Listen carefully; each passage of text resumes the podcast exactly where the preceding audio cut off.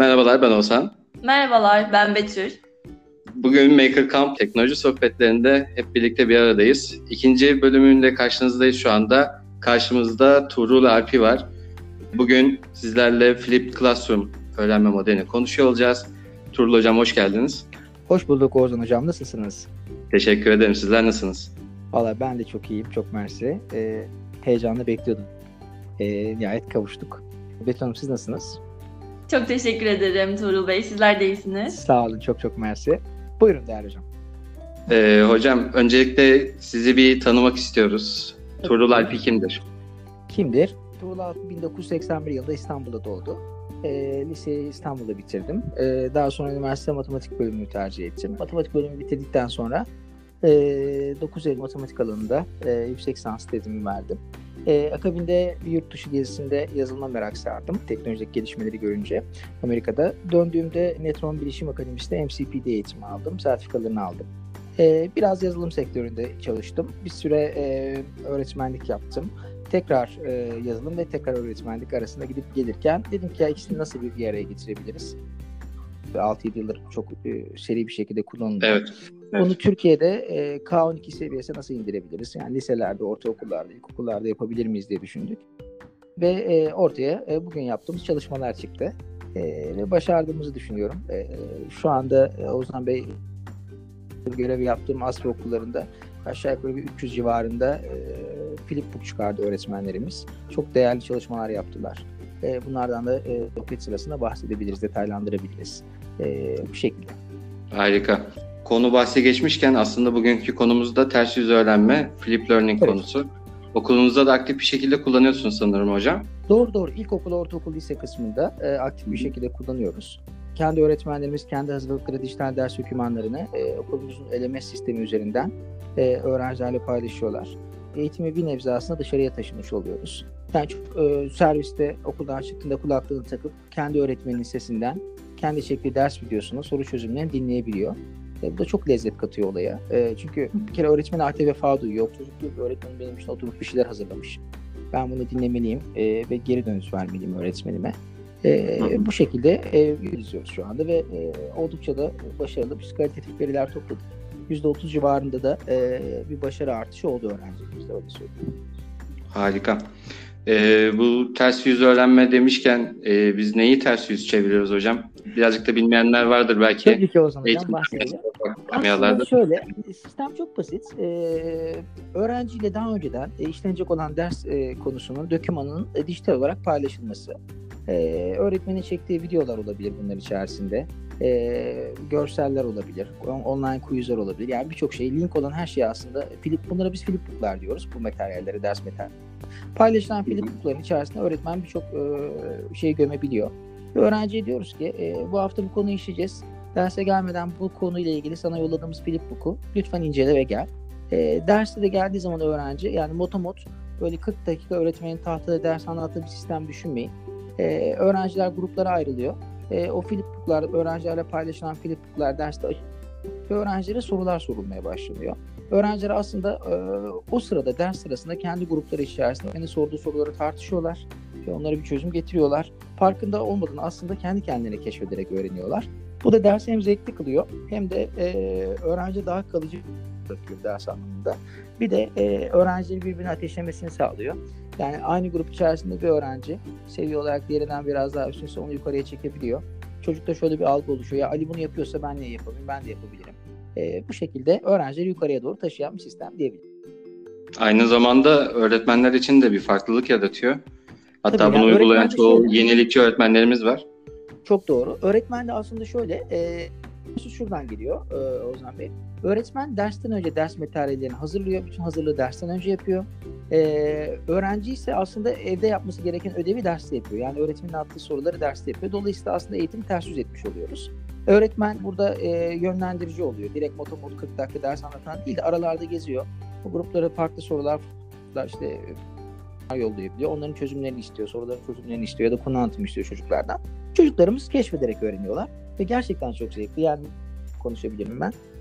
Çoğu öğrencinin korkulu rüyasıdır, siz de biliyorsunuz. Ona rağmen bu şekilde işlenen matematik derslerinde çocuklar şunu söyleyebiliyorlar. Ya çok zevkli geçiyor. Keşke bir ders daha matematik olsa. Bu da bizi mutlu ediyor. Öğretmenler aslında bu aşamada birazcık da rehberlik rolünü üstlenmiş oluyor değil mi hocam?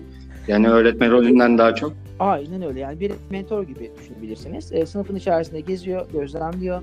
Hatta bunu teknolojik anlamda bir tık daha ileriye taşıyan okullar var. Yani öğretmen aslında derse girdiğinde elde bir iPad oluyor, kolbağında takıyor. Kolbağında kendisi takılmış oluyor. iPad'de sınıf içerisinde geziyor. Tüm ders notlarını iPad'in üzerine yazıyor. Eş zamanlı olarak da herhangi bir app aracılığıyla, reflektör gibi app aracılığıyla öğretmenin yazdığı her şey akıllı tahtada görünüyor. Hatta bunu teacher versiyonunda öğretmen istediği öğrencinin tabletini anında yansıtabiliyor. Hadi bakalım Ayşe bu soruyu getirmiş, beraber bakalım dediğinde hiç Ayşe yerinden kalkmadan direkt Ayşe'nin ekranı tahtada görünüyor. Ve öğretmenin ders üzerinde yazdığı, ders sırasında yazdığı her şey öğrencilerine daha sonra eve gittiklerinde LMS sistemi üzerinde bunu görebiliyorlar, öğretmenin yazdığı notları. Yani not tutma derdi de olmuyor aslında. Gerçekten hızlı bir şekilde işlenmesini sağlıyor diyebiliriz dersin. Güzel.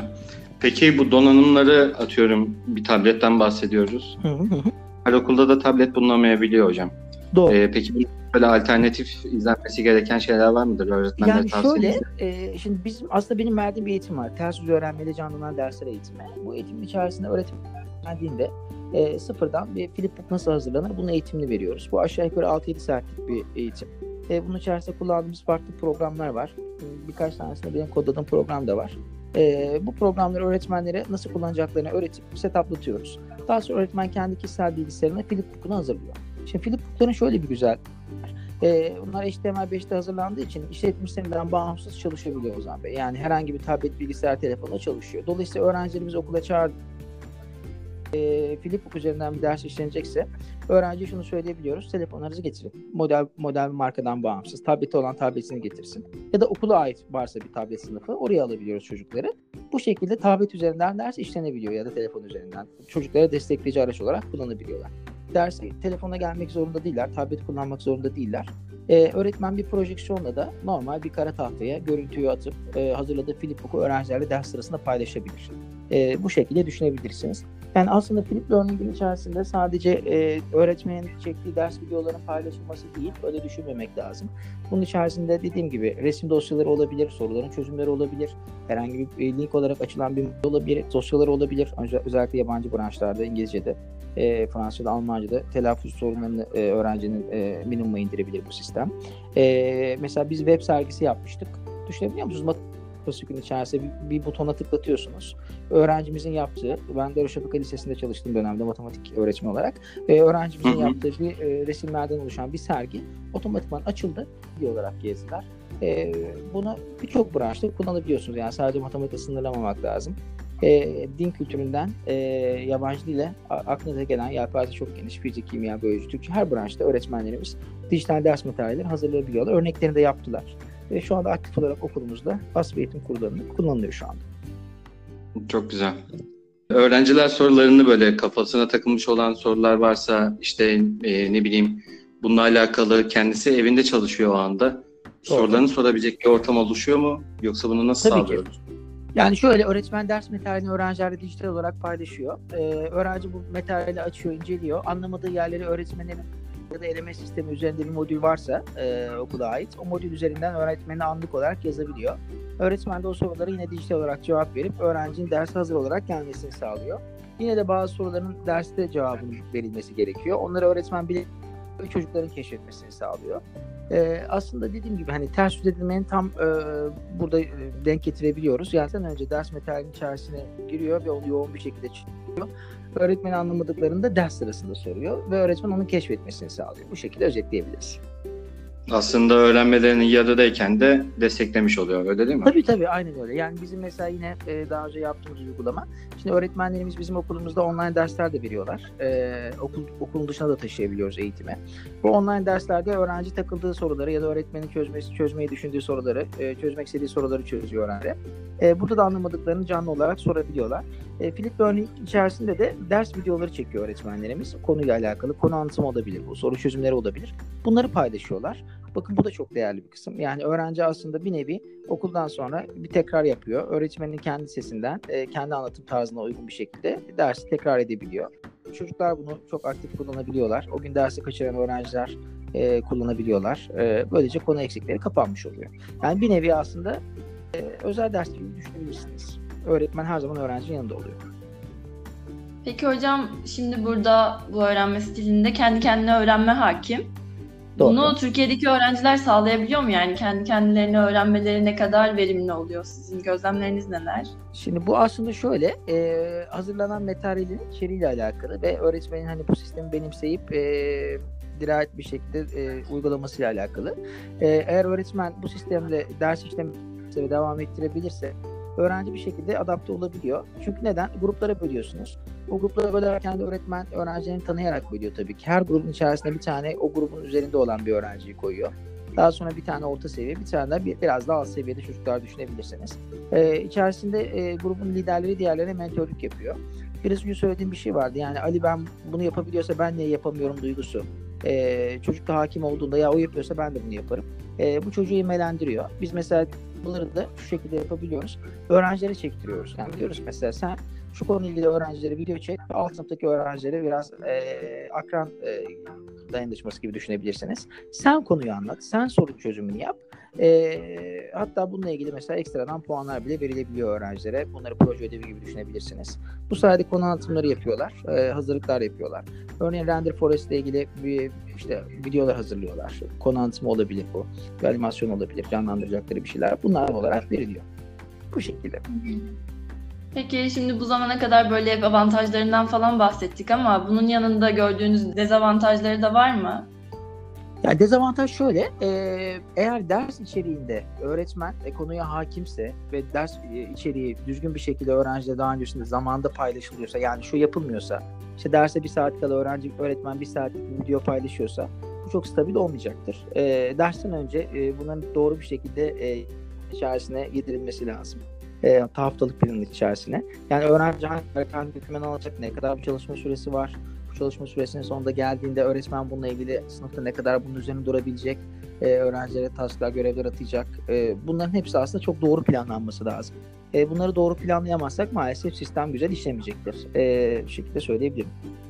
Öğretmenlerin böyle bu programı hazırlarken aslında ders esnasındaki teknolojik hazırlık süresini de kısmış oluyoruz değil mi hocam?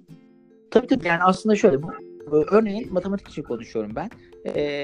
Bir dönem içerisinde 10 tane konu varsa zümre içerisinde bu konular paylaşılıyor aslında. Yani bir öğretmen oturup 10 tane konunun dijital ders fasikülünü tabii ki hazırlamıyor. Diyelim ki 5 öğretmen varsa her öğretmen 2'şer tane konuya hakim oluyor. Ama diğer öğretmenlerle muhakkak paylaşımda bulunuyorlar. Yani içine şunu koyalım mı, bu linki koyalım mı? Örneğin matematik update'leri var. İstanbul Üniversitesi'nde bir profesörümüz ve ekibini kodladı. Bunlar aslında matematika'nın çalıştığı ve sonsuz soru üretebilen nesneler. 5 farklı update'leri var. Bunlar tüm branşlarda kullanılabilen çok zengin update'ler. Bunlar yine flipbook'ların içerisinde gömülüp çok stabil bir şekilde çalışıyor. Örneğin çocuk Roma'yı görmek istiyorsa Roma'yı 3D olarak gösteren bir update'i gördüğünüzde oraya çocuk sanki oraya gitmiş gibi oluyor ya da Çanakkale'ye gitmiş gibi oluyor. Bu şekilde düşünebilirsiniz. Peki, şeyden bahsedeyim. Online quizler mesela yapılabiliyor. Online quizleri sistem okuyor. Böylece öğretmenin 2 günde biraz üzerine alıyor. Dediğiniz yere geliyoruz aslında. Öğretmen online quizler neticesinde işte 5 sınıfa giriyorsa 20 öğrenciden 100 kişinin kağıdını okumuyor. Sistem bunu okuyor ve otomatikman öğretmenin mailine öğrenci bazı raporlama düşüyor. Hangi kazanım eksiği var öğretmen görebiliyor. Bunun üzerine Ozan Bey tekrar bir konu tekrar yapabiliyordu. Bir Flip dosyası yollayabiliyor. Peki Flip Classroom'un böyle pek çok uygulama alanı var aslında araç olarak da öğrenciler üzerine peki bu yeni teknolojinin yani yeni bir öğrenme modelinin daha doğrusu çocuklar üzerine gözle görülür bir ölçümlemesi yapıldı mı bu zamana kadar? Varsa bir çalışma bizlerle paylaşabilir misiniz? Tabii mesela biz okulumuzda bunu yaptık. Daha önceki yılların not ortalamaları ve bu sene uygulamaya başladığımız bu yıl içerisindeki not ortalamalarına baktık. Öğrencilerin bunların sadece sınav ortalaması olarak düşünmeyin. Hem tahtaya kalkma, yapılan hem sözlüler hem okul sınavları bunların hepsi değerlendirildiğinde dediğim gibi %30'a yakın bir artış oluyor. Bunu gösterebiliyoruz. Daha önce çalıştığım yerlerde de bunu gözlemlemiştim. Bu şekilde bahsedebilirim. Peki Türkiye'deki öğretmen ve öğrenciler bu tür bir çalışmaya sizce böyle elverişli mi? Öğretmenler mesela çoğunlukla normal ders anlatmanın yanı sıra böyle kendileri de ya ben bundan niye uğraşacağım ki düşüncesi oluşabiliyor. Böyle bir durum var mı sizlerin gözlemlediğiniz öğretmenlerde de? Yani şöyle söyleyeyim, biz Aspre Eğitim Kurumları olarak Milli Eğitim'de bir işbirliğinde bulunduk. İstanbul İl Milli Eğitim Müdürlüğü ile Öğretmen Akademisi var biliyorsunuz. İstanbul'un. Burada öğretmen akademisinden 25 yakın öğretmen İl Milli Eğitim'den seçildi ve bize yollandı. Biz okulumuzda bu öğretmenlere eğitim verdik ve kendi okullarına gittiler. Buna devlette öğretmen olmasına rağmen, yani neden söylüyorum? Çünkü hani şöyle bir algı var. Zaten devletteyim, atandım. Bir şey yapmama gerek yok. Gerek yok demeyen öğretmenlerimiz. Geldiler, inanılmaz harika güzel fasiküller, flipbooklar hazırladılar. Şimdi hatta 6 Şubat'ta da İl Milli Eğitim Müdürü Levent Bey davet etti. Öğretmenlerle hep beraber gidip bir sunum yapacağız. Onların ürünlerini beraber değerlendireceğiz. Ben Oğuzhan Bey aslında şuraya getirmek istiyorum sözü. Bu tamamen öğretmenin içinde olan bir şey. Hani özel ya da devlet fark etmeksizin. Öğretmen öğrencilerine dokunmak istiyorsa, onlara farklı bir şekilde değer verdiğini göstermek istiyorsa, çocuğun da ona ahdetmek istiyorsa neden olmasın? Yapılabilir tabii. Aynen. Veliler peki şey demiyor mu? Mesela evde bir video izletiyorsunuz ve bunu bir ödev gibi kabul edip sizlere getirdikleri oluyor mu hiç? Aslında hep olumlu dönüşleri oluyor. Şöyle düşünebilirsiniz. Yani veli şunu diyor ya, eskiden eve gelirdi, çantaya atardı. Hemen bilgisayar, hocam sizin videolarınızı izliyor. Bakın bu değerli bir şey. Çünkü neden? Çocuk hani o videoyu izleyecek ki yarınki dersi hazırlanacak. Hem burada bilgisayarla bir arada olmuş oluyor. Hem çocuğu koparmıyorsunuz teknolojiden. Hem de aslında kendisi için faydalı olan bir şey yapıyor. Öğretmenin kendi sesinden, öğretmenin onun için hazırladığı videoları, soru çözümlerini izliyor.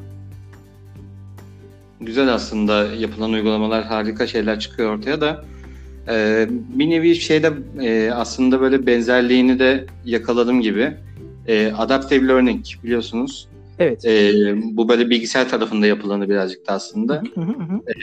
Adaptive learning'de böyle bir bağlantısı var mı sizce de yapılan uygulamalar?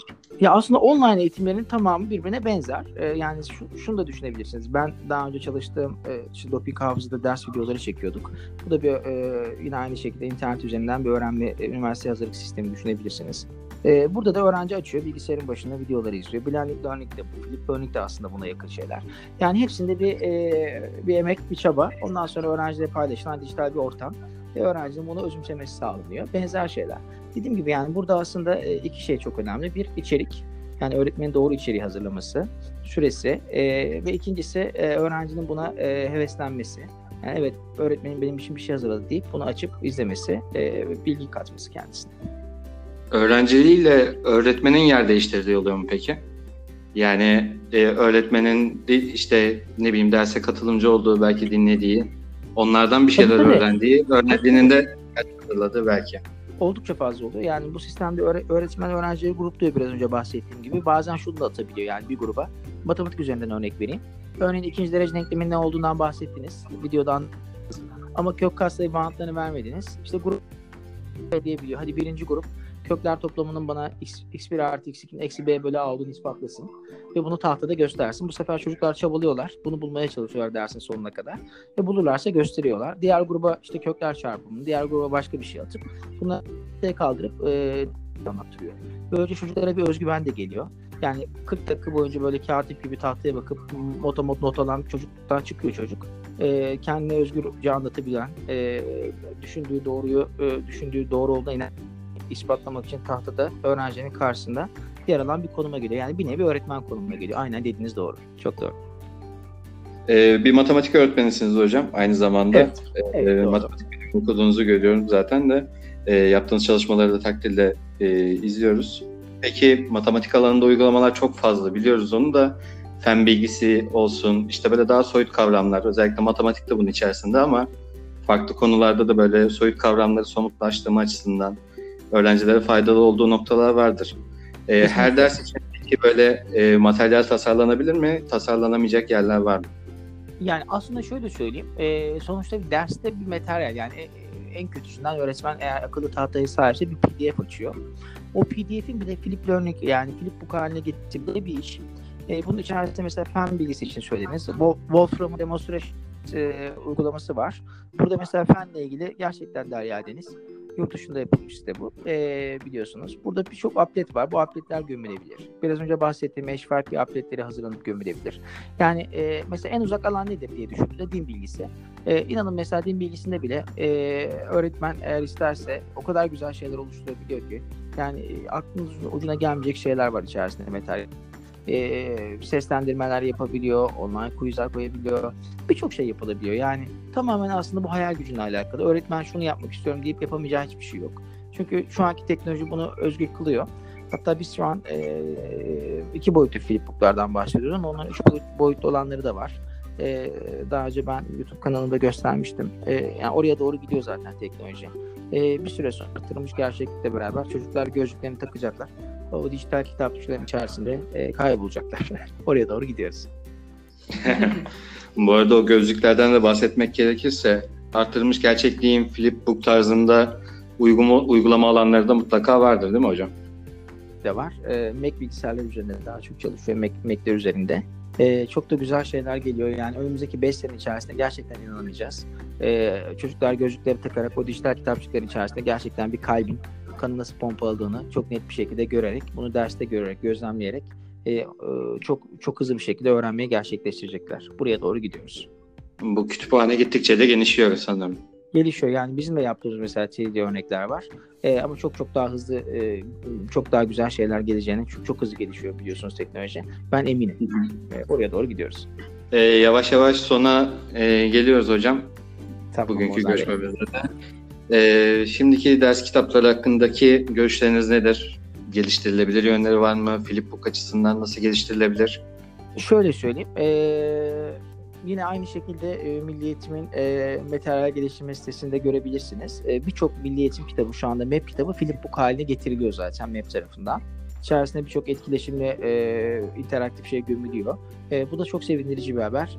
Bir nebze olsun belki ileriye doğru baktığımızda bu kadar fazla kağıt israfı ve ağaç yok olmayacak. Tamamen dijitale döndüğümüzde böylece bir israftan kurtulacağız ve kaybolmayacak bir dijital kütüphane oluşuyor. Bu çok değerli. Yani öğrenci istediği an, istediği yerde bir sürü kitabı taşımaktansa çantanın içerisinde tek tuşla tüm kitaplara ulaşabilecek bir hale doğru gidiyoruz. Bu da sevindirici bir haber. Peki hocam, burada mesela flipbook hazırlamak öğretmenlerin işini kolaylaştırıyor mu yoksa daha da mı zorlaştırıyor? Sanki böyle bir meşakkatli gibi de görünüyor. Yani öğretmenlerin görüşü bu durumda evet. Ne olur acaba? Yani şöyle söyleyeyim. Evet, hazırlaması meşakkatli ama hazırladıktan sonraki kısım çok zevkli. Çünkü bu zaten yani bir defa çok düzgün bir şekilde hazırlandıktan sonra tekrar içine girip müdahale edebiliyorsunuz. Yani kaybolmayan bir dijital bir doküman gibi düşünün. Konu anlatımında çok büyük değişiklikler olmadığı sürece bunu her sene kullanabilirsiniz. Yerlerini çok hızlı bir şekilde müfredat değişikliği değiştirebilirsiniz. Yani öğrencinin başarısını arttıracağı için öğretmeni de sınıfta 40 dakika boyunca ders anlatmayan bir role büründürecek, mentor yapacağı için bence avantajlı kısmı dezavantajlı kısmına göre, yani hazırlanma meşakkatine göre çok daha stabil görünüyor, daha avantajlı görünüyor, öyle söyleyeyim. Yani ben de matematik öğretmenliği mezunuyum aslında. Aa, süper. Ve hani çalıştığım yerler de oldu. Oralarda kesinlikle kullanırdım diye düşünüyorum. Çok mantıklı. Özellikle konuları aklıma getirdiğimde evet. Çok faydalı olacağını düşünüyorum gerçekten. Aynen öyle. Yani şöyle düşün, bir apple çalıştırıyorsunuz. Örneğin bir zarın 100.000 defa atışındaki olasılığı görebiliyorsunuz. Bir parayı 50.000 defa atabilirsiniz. Bir fraktalın 100. basamağını görebiliyorsunuz. Bunlar tabii ki tahtada siz de biliyorsunuz değerli hocam. Çizilerek gösterilmesi çok mümkün olan şeyler değil. Ama tek tuşla appletleri kullanarak bunları flipbook'un içerisine gömebiliyoruz. Öğrencinin öğrenmelerine katkıda bulunuyoruz bu şekilde. Tuğrul hocam, sizin eklemek istediğiniz bir şey var mıdır? Çok teşekkür ediyorum. Çok güzel bir yayın oldu. Söz hakkı verdiğiniz için. Ben takipçinizim. Başarınız devamını diliyorum. Çok sağ olun. Çok teşekkür ediyoruz. İyi ki katıldınız hocam. Ağzınıza sağlık. Sağ olun. Saygılar sunuyorum. Görüşmek dileğiyle tekrar. Bizler de teşekkür ediyoruz. Maker Camp'la teknoloji muhabbetlerinin sonuna geldik. Bugünkü konuğumuz Tuğrul Arpi'ydi. Katılımlarına kendisine teşekkür ediyoruz. Ben çok teşekkür ediyorum. Görüşmek dileğiyle tekrar. Görüşmek dileğiyle. Bir sonraki konuğumuz Mesut Aydemir olacak. Kendisiyle uzaktan eğitimle alakalı, LMS modelleriyle alakalı görüşüyor olacağız. Kendinize iyi bakın. İyi hafta sonları diliyorum.